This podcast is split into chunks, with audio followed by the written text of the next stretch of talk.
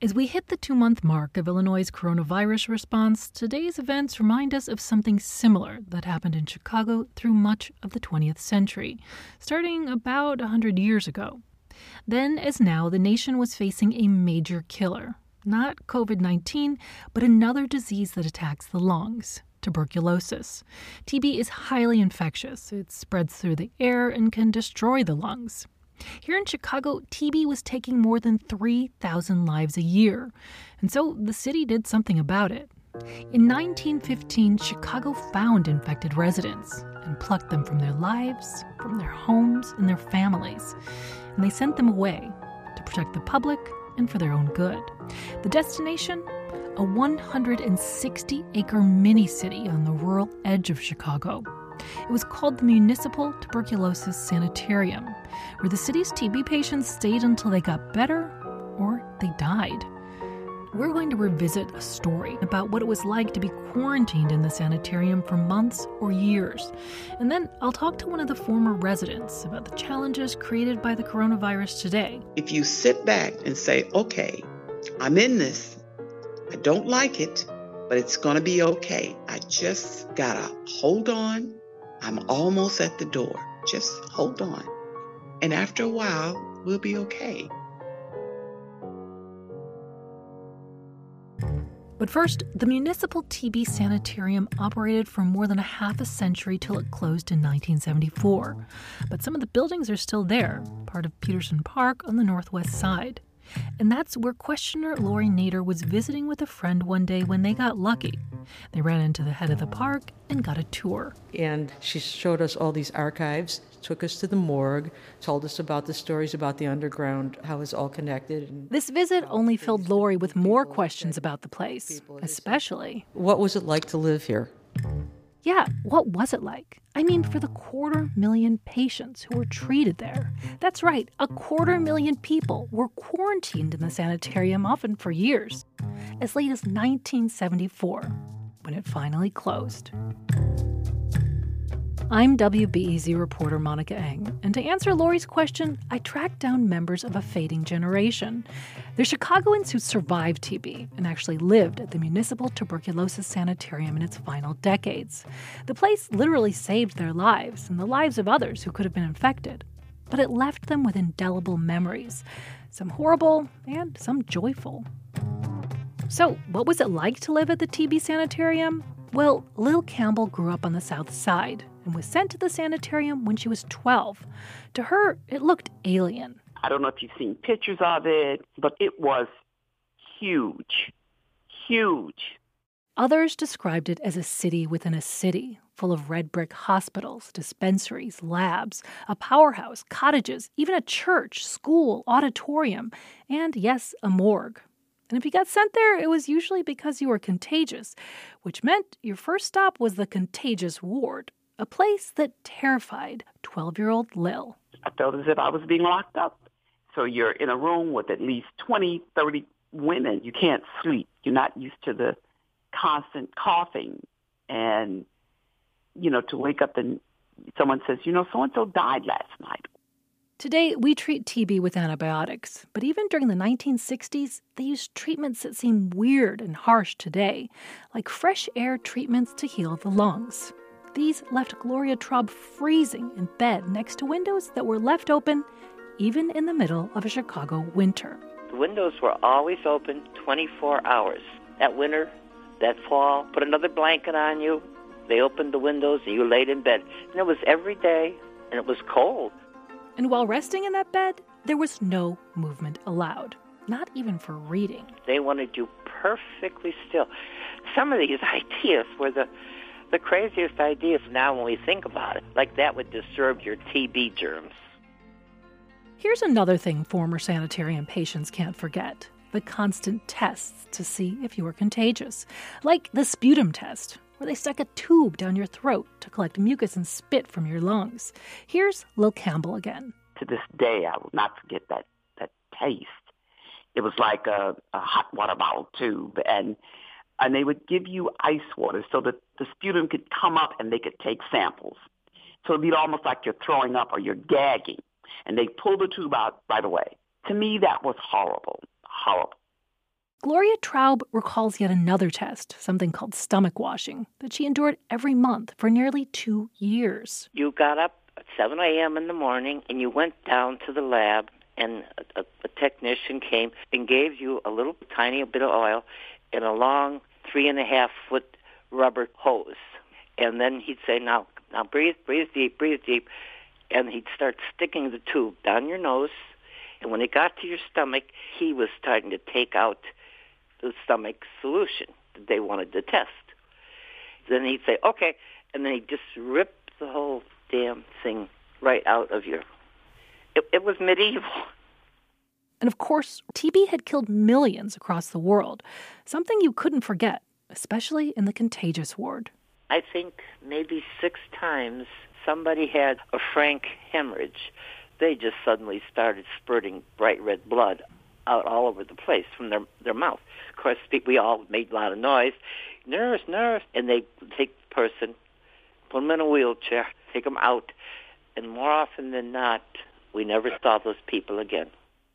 Another thing that sticks in the minds of TB sanitarium survivors is a long list of rules they had to live by. Some of them were based on who was and who wasn't contagious. If you were very contagious, they gave you a red card. If you were not too bad, they gave you a green card. If you could be around other people, they gave you a blue card. And you had to carry this card with you everywhere you went. If you had that blue or green card, you could leave the contagious ward and live in campus cottages. But Gloria Traub says there were still a lot of rules, and they didn't make a lot of sense. We were never, ever allowed to go anywhere with men patients. There was one way around this. It was called Friday Movie Night, the highlight of the week for the non contagious. Men and women got to sit in the same auditorium, just in separate sections. But once the lights were out, she says it was anything goes. Five minutes after the movie started, the most horrible running of feet and noise and people running around meeting up their friends. Well, did you uh, tell Bill that I've decided to do the show with him? Yes. Mm-hmm. And then five minutes before the movie was over, they would flicker the projector, and it, again, everybody went back to their seats. Another rule no popcorn or chips. Because it might scratch our throats and we might start bleeding. These food restrictions led to smuggling. Oh, I wanted a hamburger so bad. But they searched the men. And the women, they looked in your purse and they kind of looked in your pocket. So my father always stuck them down in his boot. But pretty soon the guards knew what he did, and he must have lost 25 hamburgers. But food wasn't all the patients smuggled. Here's Cesar Oñate, who was there in 1972. And this one guy, I remember he was huge, big, muscly black guy once it got dark, he would jump the fence and jump back. He used to come back with pints and half pints of vodka because vodka didn't, didn't stay in your in your breath. It wasn't that strong, you know, so the staff won't smell it. Once patients got out of the contagious ward, they could go to sanitarium school, get job training, and even enjoy some recreation beyond liquor. Here's Virginia Mend. I used to play croquet a lot, and then inside, Scrabble some of the times we got a record player in there, and I learned the cha cha.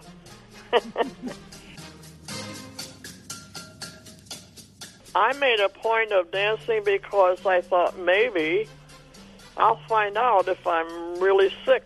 If I can dance, I must not be bad. Still, there were limits to the fun, especially for some patients. Lil Campbell remembers a run in with a cafeteria staffer. She was in charge of the dietary staff. It was a bunch of black kids. We stayed together, and she didn't like us. So she would deliberately make us stand and wait. So we got to the point where when we come in, we would go over to the jukebox and you could play the music for free. And we would deliberately put on Rockin' Robin just to kind of irk her a little bit because we knew she didn't like black music. So finally, one day, she got so pissed, she unplugged the jukebox. By this time, we're getting a little rebellious, and, you know, we could kind of feel our oats, as the older people say. So we plugged it back up. And she couldn't do a thing about it. You know, that was our triumph that day.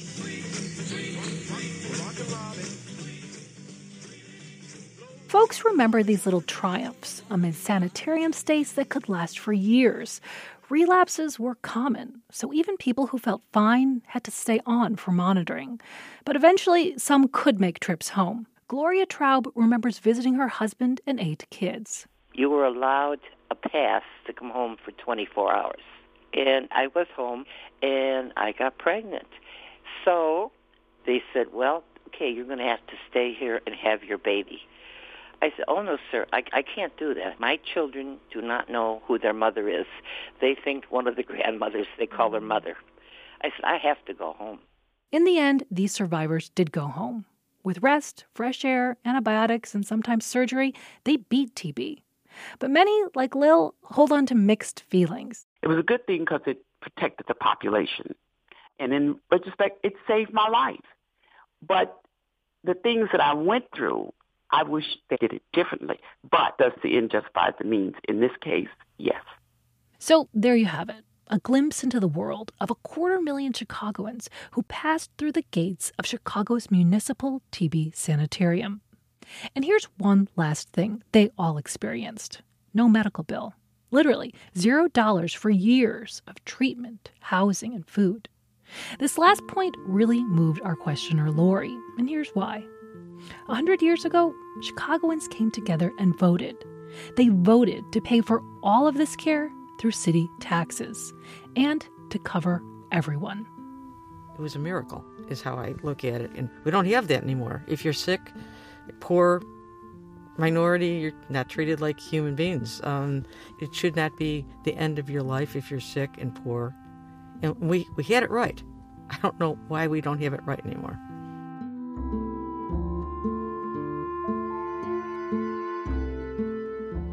This week, I got back in touch with Lil Campbell, who, remember, lived in the sanitarium for three years in the 1950s. We talked about what it was like to live through the tuberculosis outbreak and how it prepared her for the pandemic we're all living through today. She started out by telling me about her TB diagnosis. I was 12, and um, I think my teacher was one of the persons that began to notice. They didn't let me go back to school it was a very hush hush disease. You didn't, if you had it, you were considered uh, very uh, lowly, very uh, unclean. People kind of frowned on you. It's like you were dirty. I do, above all, the thing I do remember most was the doctor who treated me. And he said to my mother, I've seen this before. My mother was just heartbroken. She was just very upset. Uh, she didn't cry, she wasn't, but she was very visibly shaken.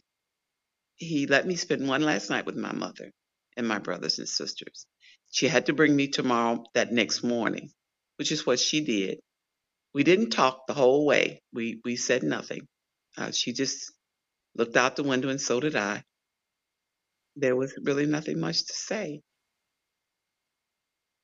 I was there from the t- uh, from 12 until I was 15 years old. Under the stay-at-home order, we're able to still go outside and take a walk. But for some of the patients at the sanitarium, depending on their stage of recovery, this wasn't permitted. Lil wasn't allowed to go outside and take a walk for some of that time. She couldn't even socialize with other kids. And even the nurses kept their distance, afraid of getting sick. It was a hard way to grow up, but little things kept her going, like getting letters in the mail. I never forget my dad. He sent me a poem. It was called If, and I think it's by Kipling. And he wrote it out. And I never forget it. Um, let's see. My favorite part if you can dream and not make dream your masters, if you can think and not make thoughts your aim, if you can meet with triumph and disaster, and treat those two imposters just the same. Those, I think, to me, that was the part for me at that moment. Because at that time, I needed encouragement.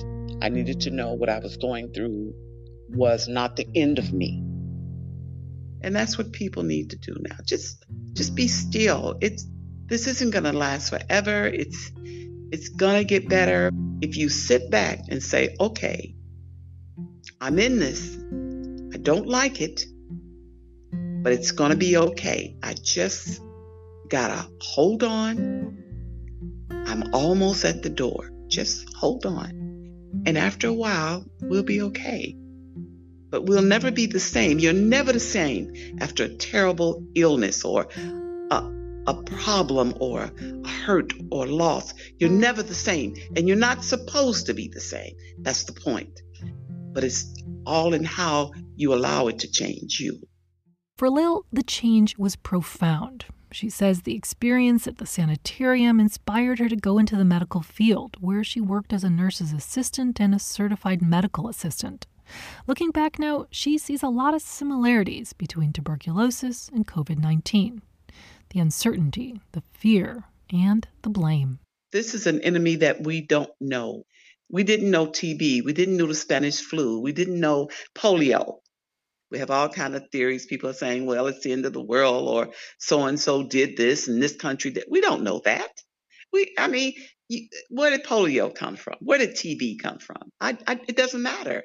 It affected us to the point where our lives were turned upside down, and that's that's all it is to it.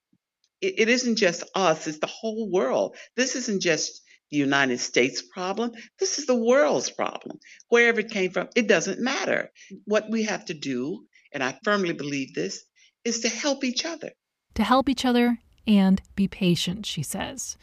After all, she lived in quarantine for three years, so maybe we can do it for a few months. I hear people talk about, I've got to go to church. No, you don't. No, no, you don't. If you know God, read your Bible. He says that if two are gathered in my name, uh, my mother taught us from the Bible that if you go in, go in the closet and close your door, that's a sanctuary. Eh, I don't need to be in a building to worship God. People saying, Well, I want to go outside. I'm tired of being cooped up. I want to go to work, but I look in there in bars. That's not work. Do you work there? No, you don't. That's telling me you never had any good intentions in the first place.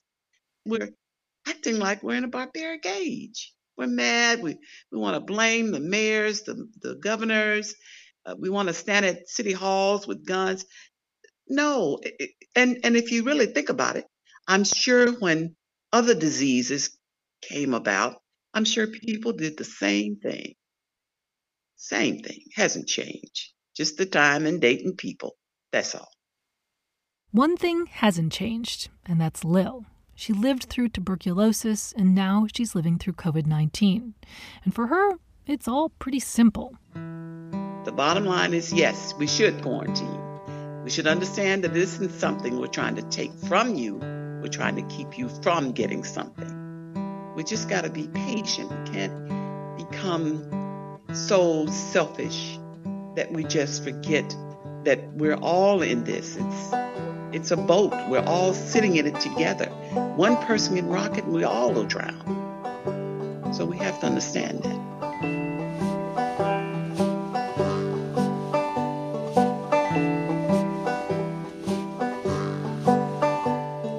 Special thanks to Gloria Traub, Cesar Onate, Lil Campbell, Virginia Mend, Alan Lake, Mindy Schwartz, Francis Archer, and Wayne Schimpf.